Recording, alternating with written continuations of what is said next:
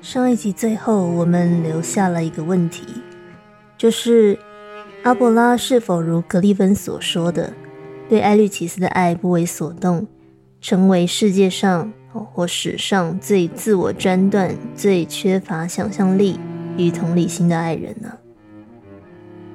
嗯，老实说，我在写这集脚本的时候一直很犹豫哦，就是我到底应该要先读。格利芬站在艾律奇斯和他自己作为情妇的立场来看阿波拉的所作所为的想法给大家听呢，还是我应该要先读阿波拉写给艾律奇斯的信的原文给大家听呢？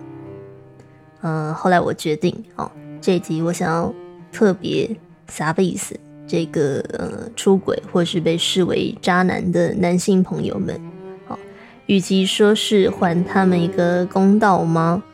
嗯，不如说我想要强调一件常常被这个被分手或是被抛弃的那一方所忽略的事情。好，就是对狠心提出分手、残酷留下对方离开的那个人来说，事实上他的心痛早在他提出分手之前。很早很早之前就已经开始发生，甚至可能每天都折磨着他，直到他下定决心要挥刀斩断的那一刻。如果他也是真心爱过的人的话，嗯，作为一个这个两次哦，我们不要再往来了，都是由我提出的人。阿布拉在信中的痛苦和挣扎说服了我。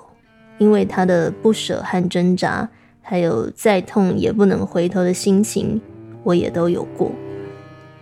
所以，请让我先来念念他写给艾律奇斯的信吧。呃，下面这封信是阿伯拉在收到艾律奇斯写给他的第一封信之后所回的。那我截录其中几段给大家听。呃，然后我要先说一下哦，因为。呃，梁实秋的译本用的中文有一点啊，怎么说，有点太老旧了，所以我会在尽量不违背原意的情况下，更动一下它的用词，然后把句子改的比较现代化，或是更口语化一点。然后呢，呃，某几段我觉得比较不重要的内容，我就会先跳过哦，不然这期节目可能我们要搞个三个小时才会结束。呃，所以如果你想要知道原文是怎么写的，呃，请去图书馆找梁实琼的译本来看。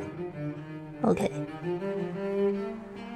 阿波拉在回给艾律奇斯的信一开头就写：“如果我知道这封明明不是写给你的信，最后却落到你的手里，我当初一定会特别小心写信，不要提那些可以勾动我们往事的话。”我之所以把我备受屈辱的故事大胆说给那位朋友听，是为了减少他的痛苦。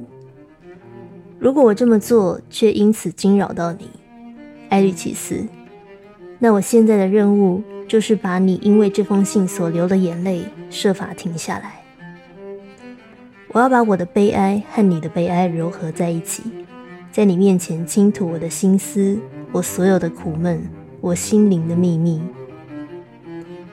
过去，为了我的体面，我从来不曾向世界上任何人说过这些。但如今你看起来是强迫我说了，所以我也只好违背初衷，把这些都告诉你。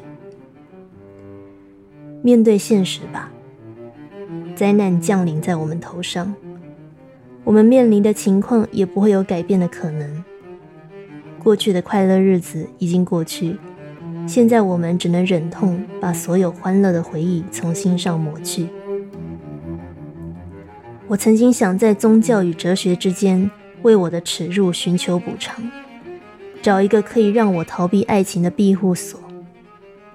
我走了一条悲惨的路，受戒为增，想把自己变得铁石心肠。但尽管我的情感已经受到约束，我的思想仍在自由飞翔。我曾答应你，我会把你忘掉，但我发现，我还是不能不爱你。我想解放我自己的那些念头，原来到头来并不能使我的爱情减少。我四周的寂寥使我特别容易伤感。当我没有别的事情能做的时候，感伤和发牢骚就是我唯一可做的事情了。我所有的努力都没有用。我渐渐相信，我这么努力想解放自己是一件徒劳无功的事情。我是如此的脆弱不安，但关于这一点，只要有你知道就好了。嗯，好的。所以这个故事告诉我们哦，光是出家是不能够斩断情丝的，因为当你六根清净没有事可以做的时候呢，你可能就会更想念对方，或更被思念折磨。所以这个想要靠出家来脱离情海的朋友们，哦，大家可以打消这个念头了。呃，至于强迫自己变得铁石心肠、冷酷起来，有用吗？从阿伯拉的苦苦挣扎来看，呃，看起来最终也只是个自我欺骗的假象罢了，对不对？如果，呃，爱情能够受到缰绳的束缚，它就不叫爱情了，不是吗？十年过去了，埃律启斯仍旧思念渴求着阿伯拉，而阿伯拉又何尝不是呢？他再怎么努力，再怎么紧抓着哲学和宗教这些理性的浮板。都仍然忘情不了艾律启斯，就算吃斋念佛，也仍然日夜在情海中沉浮着，无法上岸。所以看起来他已经准备放弃这无谓的挣扎了。然后呢，阿伯拉继续说道：“我远远的离开你，把你当成敌人一样躲避，心中却又没有一刻不想追求你。你的倩影在我的回忆中不断出现。”我因为这种自相矛盾而苦恼发愁。我恨你，我爱你。羞耻的感觉从四面八方挤压着我。你知道我是如何烦乱、自责，又是怎样受苦？宗教要我行善，因为我不能再从爱情中得到什么希望。但是在我的幻想之中。爱情还是保有着它的领土。你要我做主，没错，你的确是由我照顾的。我第一次见到你，然后成为了你的老师，然后呢？然后你的天真，我的自由，如今都因此付出了代价。你的叔叔因为喜欢你而成了我的仇人，报复了我。如今我已经失去了满足我情感的力量。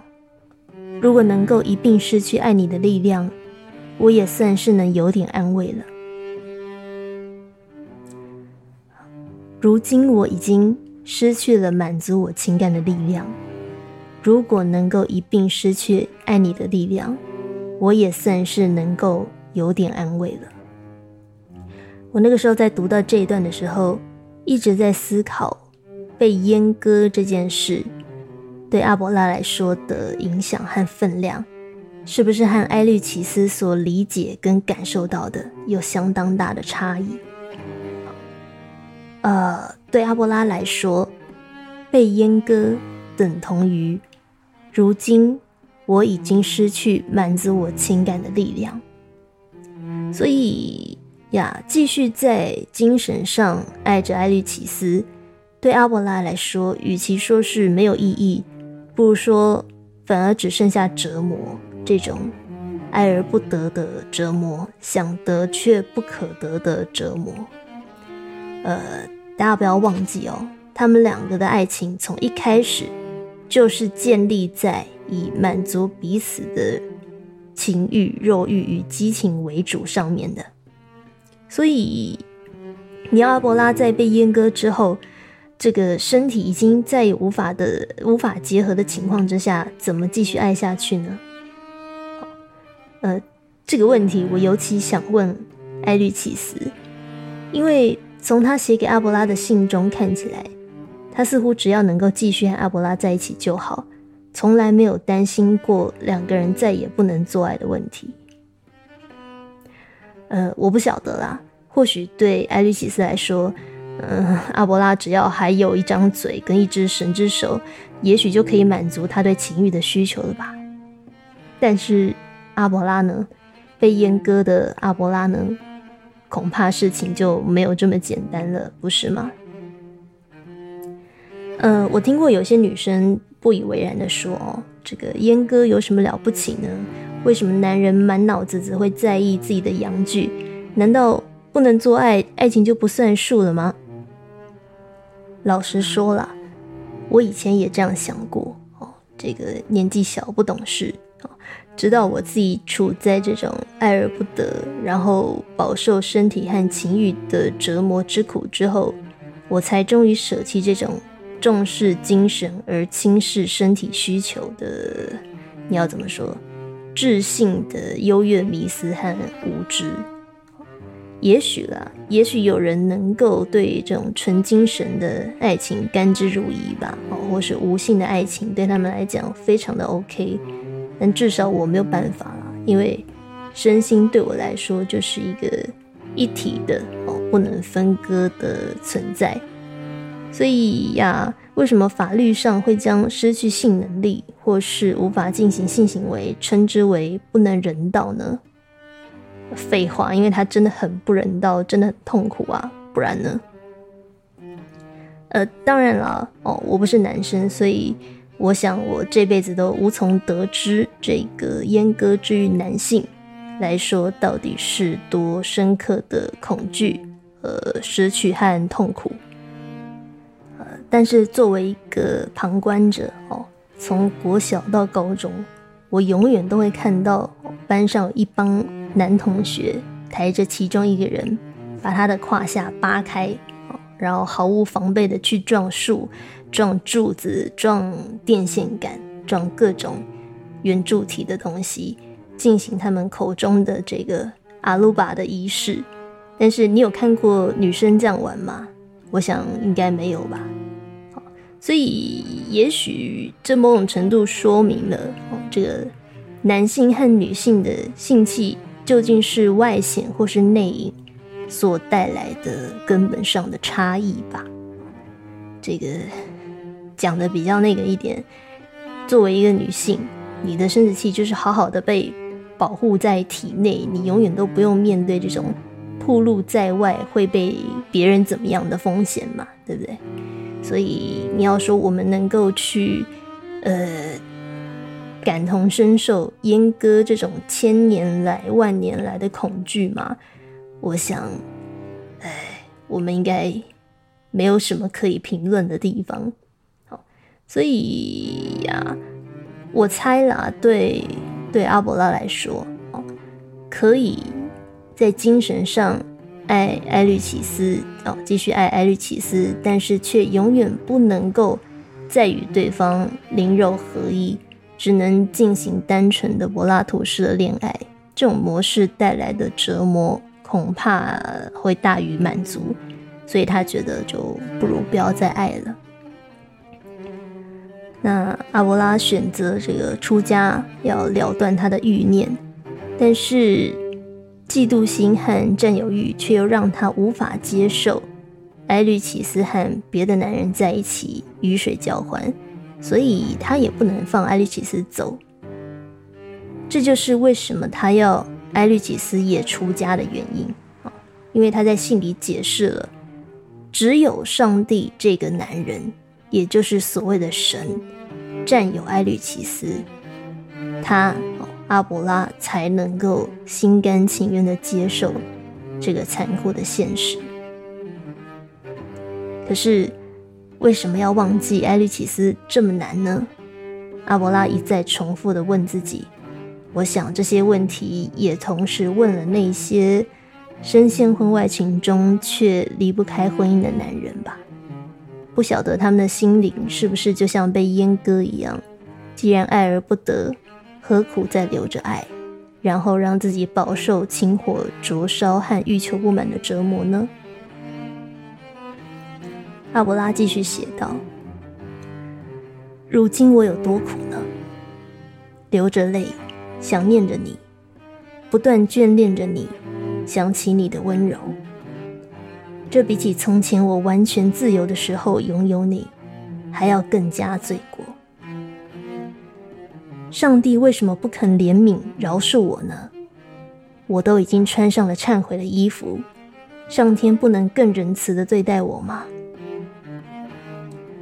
上天终究是铁面无私的，因为他知道情感仍在我心中燃烧着，我只是在情火的火焰上。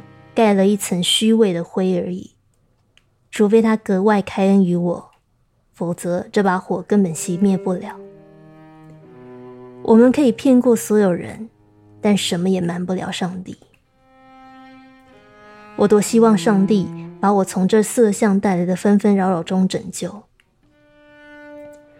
人们都说分离是爱情的坟墓，然而对我来说，分离却反而不断扯动着我的回忆，让我对从前的爱怀念不已。我曾经希望，在我们分离之后，你可以停留在我的回忆中就好，不要再来搅动我的心灵。为此，我努力的斋戒、灵修，试着慢慢把你从我心中删除。可是，尽管我这么用功，这么努力，尽管我们之间隔着三百里的距离，你的倩影还是在我眼前涌现，打破了我所有的决心。什么方法我没有用过？我手里拿着刀枪对付我自己，频繁的自我修炼使我精疲力尽。不管我批评圣保罗，还是驳斥亚里斯多德，在理性和智性上修炼自己。或是把各种“我爱你”之前我习惯做的事情都做过一遍，仍然一点用也没有，根本没有东西可以抵抗得了你的存在。所以你不要再说你对我的爱永远不变了，这只会让我更加痛苦而已。可以的话，请忘记你对我的情感吧，请准许我也对你冷淡吧。那些从来都没有爱过的人呢？我对他们的幸福既羡慕又嫉妒，嫉妒他们的生活是如此的舒适宁静。那些从来都没有爱过的人呢？我对他们的幸福既羡慕又嫉妒。阿伯拉如是说，而我读到这里的时候，点头如捣蒜。说真的，就是阿伯拉的这段描述。让我确定他是爱过的人，而且这个人已经被爱折磨到难以承受的地步了。因为不管是在情火的火焰上盖了一层虚伪的灰，还是骗过所有人却瞒不了神，又或是我多么希望在我们分离之后，你可以停留在我的回忆中就好，不要再来搅动我的心灵，又或是。尽管隔了三百里的距离，你还是在我眼前涌现，打破我的决心。还有，什么方法我没用过？我拿着刀枪对付我自己，频繁的自我修炼让我精疲力尽，但这些努力他妈的一点用都没有。以上这些，全都是我有过的心情，甚至是我到了最后一刻对 A 先生坦白的无能为力。对我试了所有我能试的办法，做了所有我能做的尝试。从和他再也不交谈、不见面、不相处，到积极的做着心理咨商和各种治疗，我将原生家庭的创伤、僵化的认知、缺爱的问题一一处理、克服，像是剥洋葱一样。将这段婚外情包裹着与爱情无关却假冒成爱情的那些执迷不悟，一层一层剥去。可是怎么办呢？我几乎都把洋葱剥到尽头了。这么多年来，对我也拓展了我的社交圈，认识了很多新的人，也和不少其他男人交手，甚至短暂的交往过。但是。洋葱剥到了剥无可剥的那一刻，我还是绝望的发现，我办不到。我仍然爱这个男人，也仍然只有他能够让我这么的快乐满足，那么的自在舒适。所以，我和阿伯拉一样，我真的走投无路了。除了双膝跪地向上天和爱情臣服之外，我还能做什么呢？当然啦，我想我的情况还是比阿伯拉容易一些哦。毕竟 A 先生不是一个会向我直白而热烈的表达他对我的感情的人。但是阿伯拉先生的情况就残忍了，因为对方也就是艾律奇斯，毫不掩饰的热切的向阿伯拉表达他对他的忠诚与爱，所以你要阿伯拉怎么死心，怎么样断了他在俗世的情根呢？两情相悦却不能在一起，这是什么道理？没有道理，但是现实还是如此运行。这就是残忍的地方，所以阿伯拉才对艾律奇斯喊话，说：“不要再说你对我的爱永远不变了，拜托你，这只会让我更加痛苦而已。”如果让我假设 A 先生对我的感情就如同阿伯拉对艾律奇斯的感情那样，那我想我过去对他做过近乎神风特工队的这种。自杀式告白应该也让他蛮为难的吧？你知道以前的我非常不解哦，这个家伙承认他自己对我的感情、对我的喜欢，到底有什么难的呢？为什么他不能就承认是我也喜欢你，可是对不起，我们就是不能在一起，这样就好啦？有很困难吗？我又没有逼你一定要跟我在一起，可是。当看到阿伯拉回给艾利奇斯的信之后，我才明白，A 先生对我始终保持沉默是有必要的，因为我单恋他和两情相悦比起来，前者的痛苦显然容易承受许多。至少让我等到两情相悦的那一刻时，我明白了。我对于双方情感终于接通、浮上台面，现实却像鸿沟一般将你们分隔两地这件事是承受不了的。可是河水一旦溃堤之后，就无法收复回来了。所以即使徒劳无功，我当时还是拼了命的试图将我读懂他的告白这件事收回，就算只是形式上的收回也无所谓，至少。可以让痛苦的程度下降到我再度可以承担的地步，这就是我在节目第十一集最后所描述的情况。所以，面对埃律奇斯来势汹汹的表白，你要阿伯拉怎么断了这个情根呢？办不到啊，各位。我们继续来看爱情对阿波拉凌迟般的折磨吧。他说。我现在越来越相信乐极生悲的道理了。虽然我不会再受爱情的骗，但是我的爱情病还是没有痊愈。我的理性诅咒着爱情，我的心却渴望着爱情。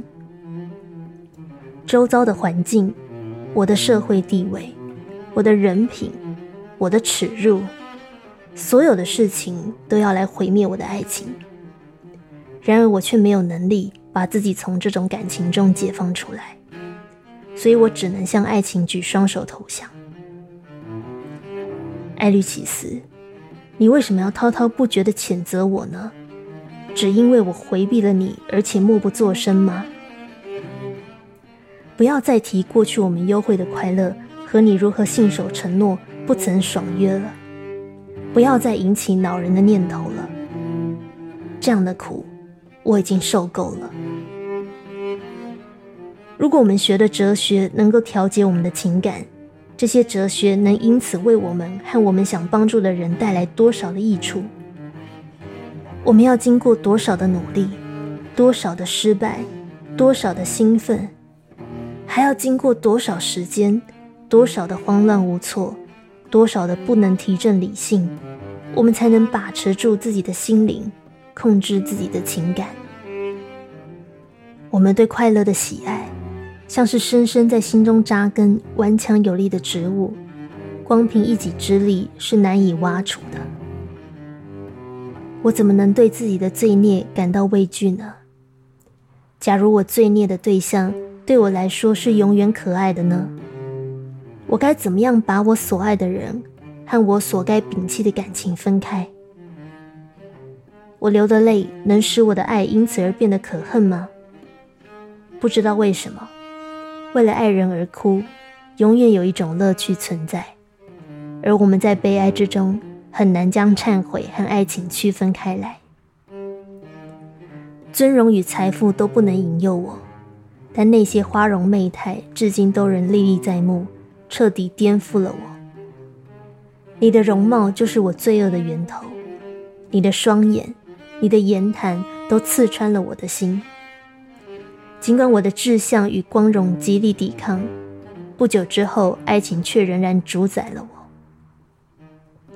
所以，上帝啊，惩罚我吧，艾律奇斯啊！请舍弃我吧。如今你我都已经不在尘世，皈依宗教，专心在寂寞中讨生活。那么，我们为什么不善用我们的现况呢？我才刚开始对上帝虔诚，你就要毁灭我吗？我才刚进入寺院，你叫我反悔还俗吗？我如果背叛了上帝，你要我逃去哪里躲避上帝对我的愤怒呢？请准许我在我的责任之内寻求宁静吧，虽然我知道实际上很难。我孤身一人，日日夜夜守在寺院里，不曾合眼。别人都无忧无虑的，我的爱情却越演越烈。你的悲哀和我的悲哀一样的使我心痛。一想到你对我的针尖不变，我不禁感到我到底损失了多大的幸福。有多少的快乐，我都无法享受。但是我不对，我不该向你承认这个弱点的。我对神所发的誓，比起我对你的相思，根本不堪一击。所有人都要我尽我的责任，但我谁的话都不想听。我只愿意听从那个心底不羁的、热情的秘密召唤。我顾不了那些美德。也管不了我的地位，我所学的一切知识、学问更是毫无用武之地。我只能不断的胡思乱想，想到各种不该想的地方，而且也没有任何力量可以导正我自己。责任和私心永远在我心中不断斗争。我像是一个昏迷的情人，在寂静之中却不得安宁，在和平之中依然感到不安。这副模样，说有多可耻就有多可耻。所以我求求你，艾律奇斯，不要再把我当成创办人或者什么伟大的人物了。你对我的称赞和崇拜，只会让我觉得自己德不配位而已。我只是一个惨痛的罪人，匍匐在判官之前，脸贴着地，眼泪混杂着泥土。你看我在这样的状态下。还能求我继续爱你吗？请你退开吧，请准许我不要因此而毁灭。看在我们过去的爱和现在共同的不幸的份上，请你不要再对我表示爱情了，那便是永远最高的爱情。我现在要把你所有的山盟海誓和与我的关系都一笔勾销，让你从此属于上帝。如果能用这样的方式失去你，那就是我最大的幸福了。我想再读一次最后两句。阿波拉说：“请你退开吧，请准许我不要因此而毁灭。看在我们过去的爱和现在共同的不幸的份上，拜托，请你不要再对我表示爱情，那就是永远最高的爱情了。”而我现在要把你所有的山盟海誓和与我的关系一笔勾销，让你从此属于上帝。如果能用这样的方式失去你，那就是我最大的幸福了。我实在不得不说，哦，这个中世纪的男人真的很会写分手信，也难怪他流传后世的不是他的哲学著作，而是他写给爱人的情书。我大概也可以理解艾律启斯在阿伯拉被阉割之后，仍然对他难以放手的原因，因为这个男人惹人爱的地方，不会只在身体和头脑的层面而已。如果啦，如果 A 先生会写这种信给我，我大概就泪流满面，然后心甘情愿的同意放手吧。虽然他也不是这样的个性，就是了。呃，然后呢，接下来这一段哦，阿伯拉规劝艾律启斯放弃爱情，皈依上帝的这一段，我觉得蛮有意思的。我继续念给大家听。他说：“我承认，我在提倡罪恶这件事上做的远远比我宣导美德还要出色许多。我虚伪的辩才无碍，其实只产出了虚伪的善行而已。”因为我的心早就沉浸在欲望之中，所以我也只能做出这样的行为。罪恶的酒杯香气四溢，是人性，就是会想要尝试一口。所以只要有人请我们品尝罪恶，我们就轻易陷入罪恶了。可是圣徒手中的圣杯呢？圣杯里面装满了苦汁，而苦汁违背我们的天性。我把装满苦汁的圣杯先递给你，你却怪罪我说我怯弱。是，我情愿承受你的这些攻击。你在皈依宗教时的从容不迫，我是很佩服的。但既然你当时如此坚决地拿起了十字架，现在的你就应该勇敢地继续把持住，不是吗？所以埃律启斯，请你端起装满苦汁的圣杯，仰头一饮而尽吧。别再眼神犹豫地望向我了，请允许我远远地离开你，忘记埃律启斯，不要再去见他了。这是上帝要我做的事，而别再期待我什么，就连想念我的念头也要一并忘记。这就是上帝要你做的事。在爱情里，遗忘是最必须的忏悔，却也是最难做到的。细数我们过往犯过的错很容易，有多少人对此乐此不疲，却从来没有诚心忏悔过？我认为皈依上帝唯一的路，就是与我们所爱的人疏远，从而去爱慕过去被我们疏远的上帝。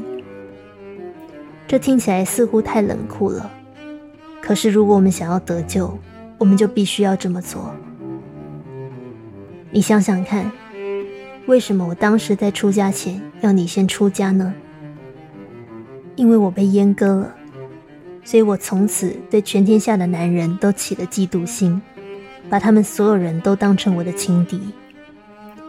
我身上许多缺憾让我痛苦不堪，我常常忍不住想着，你已经熟悉也习惯爱情和情欲带来的快乐与满足了，要你在我之后常年都不再去寻找新欢。恐怕不太可能，所以当时我急切的说服你，想要把你藏起来。而老实说吧，你还真容易被我说服，就这样如此纯洁的服从了我。我的嫉妒心暗自欢喜，尽管我看似胜利了，将你献给上帝，但我其实是很不甘心的，因为可以的话。我还是想尽可能在可以的范围之内独占我的宝贝，只有在万不得已的时候才和你分离，为的就是不要让别人得到你。我从来都不是为了你的幸福才劝你皈依上帝的，我只是把你圈在宗教的围栏里，像是对待敌人一样。既然是我得不到的，那别人也休想得到。带着这样的心情。我把我不能带走的东西毁灭了。对于拥有一颗善妒的心的我来说，宗教是能让我休息的港湾。所以你可以理解我当时有多焦急，每天战斗着去劝你牺牲。你知道吗？你那时的美貌有一种光明，是我过去从来没有见过的。我爱，但我不敢说出来。这样的美貌，究竟是你即将开始修行前所开出来的一朵花，还是我即将蒙受重大损失的一个前兆。我并不想追究原委，只希望你尽快入安为尼。我用我的罪恶贿赂了你修道院的住持，购买到埋葬你的权利。而感谢上苍，你决定出家了。我陪着你走到神龛面前，听见你清清楚楚地说出了那几句使你永远与男人隔绝、斩钉截铁的隔绝的誓言。到那一刻。我才终于不再担忧年轻貌美的你，终有一天会破坏我的计划，选择还俗，不是吗？小小的引诱难道不能改变你吗？当年才二十二岁的你，真的能够舍身出家吗？你是正处在可以要求极端自由的年纪啊！你能舍得这个俗世，认为一切的红尘都不再值得你回眸一顾吗？可是我发现，我错看了你。我原先以为你是轻浮而且容易改变的女人，可是当我仔细看着你的双眼，你的一举一动，你的神情，一切都叫我站立。你也许会把我这种自私自利的决定叫做阴谋、失约、残虐吧？这种奠基在嫉妒之上的爱情。本来就会带出极端的鄙夷与恼怒。可是你要知道，就在我相信你是专心而虔诚的爱着我的那一刻，就在我发现你值得我所有爱情的那一刻，我发现我已经不能再爱你了。在经历了神圣婚姻之后，现在你已经是上天保护的人了，不能再算我的妻子。我的嫉妒心因此消灭了。只要上帝是我们的情敌，我便再也没有什么好怕的了。现在的我比过去任何时刻都还要感到安心。啊，究竟为什么阿伯拉罕埃律启斯在到底要不要继续这段爱情，还是断了这段情，跟皈依上帝这件事上始终没有共识？我想阿伯拉在上述的这段心路历程当中已经说明了原因。呃，阿伯拉从自己被阉割的那一刻就清楚知道他和艾利奇斯之间已经回不去了，已经不能再爱了。就像他所说的，就在我相信你是专心而虔诚的爱着我的那一刻，就在我发现你值得我所有爱情的那一刻，我发现。我已经不能再爱你了，所以不管是他让艾律启斯出家也好，或他自己出家也好，阿伯拉从头到尾在安排的解决方案都是以已经不能再爱了，所以接下来该怎么结束这段爱情为前提的。好，你看他让艾律启斯归属于上帝来解决自己的嫉妒心和占有欲的问题。他让自己也离开俗世，向上帝忏悔，来处理他被阉割的自尊和被情欲折磨的痛苦。因此，呃，在执行这些安排的过程当中，阿波拉的心和他的自我始终在拉扯挣扎，哦，游走在爱情与上帝之间。他看见自己的狡猾，如此痛苦，如此犹疑，始终找不到安身之处。可是，呃，相较于阿伯拉，当年埃律启斯可以看似干脆的向上天发誓，然后就果断的出了家。我想是因为埃律启斯的假设前提和阿伯拉不同，他的前提始终是我这么做，一切都是为了阿伯拉，从来不是为了上帝，对不对？就像他在信里对阿伯拉解释的。我对上帝发的誓都是假的，我入尼安之后的所作所为也都是敷衍跟欺骗别人用的伪装而已。一切的一切，我都是出于爱你，为了你而做的。这个是埃律奇斯的动机。出家是为了阿伯拉而做的，而不是为了对上帝虔诚。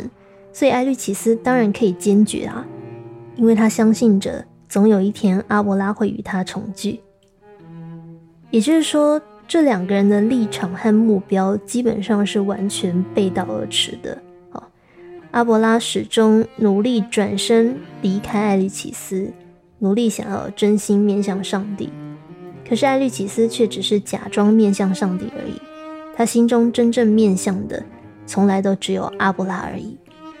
我认为这是这两个人在同行的时候最大的分歧点，哦，也是他们毫无共识的地方。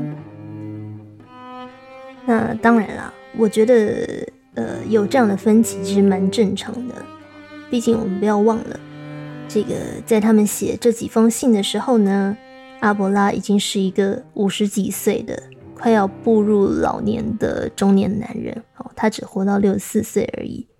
但那个时候，埃律奇斯是个才刚满三十岁的哦，年华正盛的年轻女人，所以呀，我可以理解，呃，埃律奇斯和格里芬对于阿伯拉这种不想再爱，也不想要再回应爱的哀怨与愤怒。可是，这个各位，请想一下啊，阿伯拉如今已经是一个被阉割之后又饱受精神折磨、同柴追杀。已经疲惫不堪的沧桑老男人了。他不是不想爱，如果爱可以是容易的话，他有什么理由不爱呢？对不对？可是，呃，他和艾利奇斯的爱偏偏就不是这样嘛。那比起这个热烈澎湃的爱情，这位已过中年的阿贝，当时可能更想要追求精神上的宁静吧。他已经没有力气再和爱情缠斗了。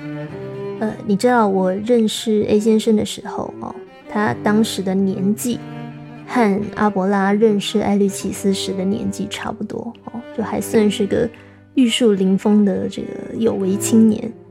但是我和他道别那年呢，他已经是一个被生活和压力摧残过。一脸疲态，还要勉强打起精神的中年男人了。呃，尽管我那个时候也不过才快三十，但是因为几年下来的这种高压的生活和强烈的情绪反复挤压，呃，我也疲惫不堪，并且在短短时间内冒出了蛮多白发的。所以最好笑的是呢。我在跟 A 先生正式道别的前几天，我还传了讯息跟他抱怨我长了很多白发的事情，拔不完了怎么办？这样子，然后这个家伙就传了一则养生新闻给我，大意就是叫我多吃黑芝麻啊、黑木耳什么的，就是活脱脱像是长辈群组里会出现的那种对话。然后道别那一天，这个我看着咖啡馆昏黄的光影哦，映在。这个 A 先生的脸上，我真的差点忍不住对他脱口而出说：“天啊，你真的老了好多。”呃，不管摧残他的是生活、岁月、婚姻、家庭，呃，我们的关系还是其他，呃，我都还是会心疼他，就像我心疼我自己和我那一堆拔不完的白发一样。所以。我可以原谅阿伯拉在这封信的最后一段对艾律奇斯只剩下那些说教的内容。他想告诉艾律奇斯的，我认为啊，无非就是够了，就这样吧，让这一切在这里画上句点吧。我们来看他在信末最后一段写的东西。他说：“我这个亡命者。”想要剥夺你再见我的权利，你对我也应该要这么想。爱情既已诚恳，要再决定终止爱情，那会有多难？弃绝这个世界，比弃绝爱情简单一千倍。我厌恶这个充满欺骗、毫无诚恳的世界，对他毫无一点留恋。可是我这颗流浪的心。永远都寻求着你，因为失去你而充满苦痛。尽管我有我理性的一切力量，虽然我极其怯弱，但请你把你在前一封信读到的我的话收回吧，请不要再苦苦思念着我，别再把我放进你的挂念之中。请你记住，我在这个人世间最后做出的行为，就是要引诱你的心。你因为我这么做而毁了，我也与你同归于尽了。上帝啊！虽然我的心里充满了对你所造的女人的爱，但你可以随意把我的爱情驱除干净，只留下我对你的爱。而你对埃律启斯真正的爱，就是让他可以过上幽隐安宁的日子。我已经下定决心，这封信是我做的最后一件错事，所以埃律奇斯，永别了。假如我日后死了。你可以看见我的尸身，而我的死必定能够痛快的告诉你：当你爱着一个男人的时候，你冒的究竟是什么样的风险？当你的一生结束，我希望你愿意葬在我的身旁，你冷却的骨灰从此再也不必恐惧什么，而我的坟墓也将会因此而更加富丽堂皇。我们老死不相往来吧，阿波拉这么说。就像《一代宗师》里面宫二曾经对叶问说过的那样：“叶先生，说真的，我心里有过你，我把这话告诉你也没什么。喜欢人不犯法，可是我也只能到喜欢为止了。啊，不爱了，或许是人们不能再爱的理由之一。”但这并不代表一个人不能再爱的原因，只能是不爱了而已。因为阿伯拉让我们知道，太爱了，所以再也爱不下去，也是一种可能。其实，如果你拿掉上帝这个第三者的存在，阿伯拉和艾律启斯的情书大可不必这么冗长。呃，我今天读的阿伯拉的这一封回信。其实用呃我为这集选的片头曲，林忆莲和李宗盛的《当爱已成往事》，一首歌的时间就可以说完了，对不对？往事不要再提，人生已多风雨，纵然记忆抹不去，爱与恨都还在心里。真的要断了过去，让明天好好继续。你就不要再苦苦追问我的消息。爱情是个难题，让人目眩神迷。忘了痛或许可以，忘了你太不容易。你不曾真的离去，你始终在我心里。我对你仍有爱意，我对自己无能为力。因为我仍有梦，依然将你放在我心中。总是容易被往事打动。总是为了你心痛，别流连岁月中，我无意的柔情万种。不要问我是否在相逢，不要管我是否言不由衷。为何你不懂？只要有爱就有痛。有一天你会知道，人生没有我并不会不同。人生已经太匆匆，我好害怕总是泪眼朦胧。忘了我就没有痛，忘了你也没有用，将往事留在风中。有一天你会知道，人生没有我并不会不同。你说，作为同样都是这个才子与缪斯女神的组合，还有什么比李宗盛写给林忆莲的虐恋情歌更适合拿来映衬阿伯拉和艾律奇斯的旷世情书呢？呃，事实上，这四集谈阿伯拉和艾利奇斯的节目的片头曲，我都选了李宗盛为林忆莲量身打造的几首经典啊。上上集是伤痕嘛，上一集是何必在乎我是谁。那今天让阿伯拉讲话的这一集，我用了李宗盛自己也现身合唱的《当爱已成往事》。呃，至于下一集的片头曲。我想你应该也不难猜到。当然啦，虽然我非常想聊这个李宗盛和林忆莲当年轰动歌坛的婚外情和婚姻，但是碍于这个节目的原则，是不谈现实中还生活着的人们，所以这个我也只能以歌代文来表达我心中的感触了。但假如啦，哦，假如这个坚持要成为情妇。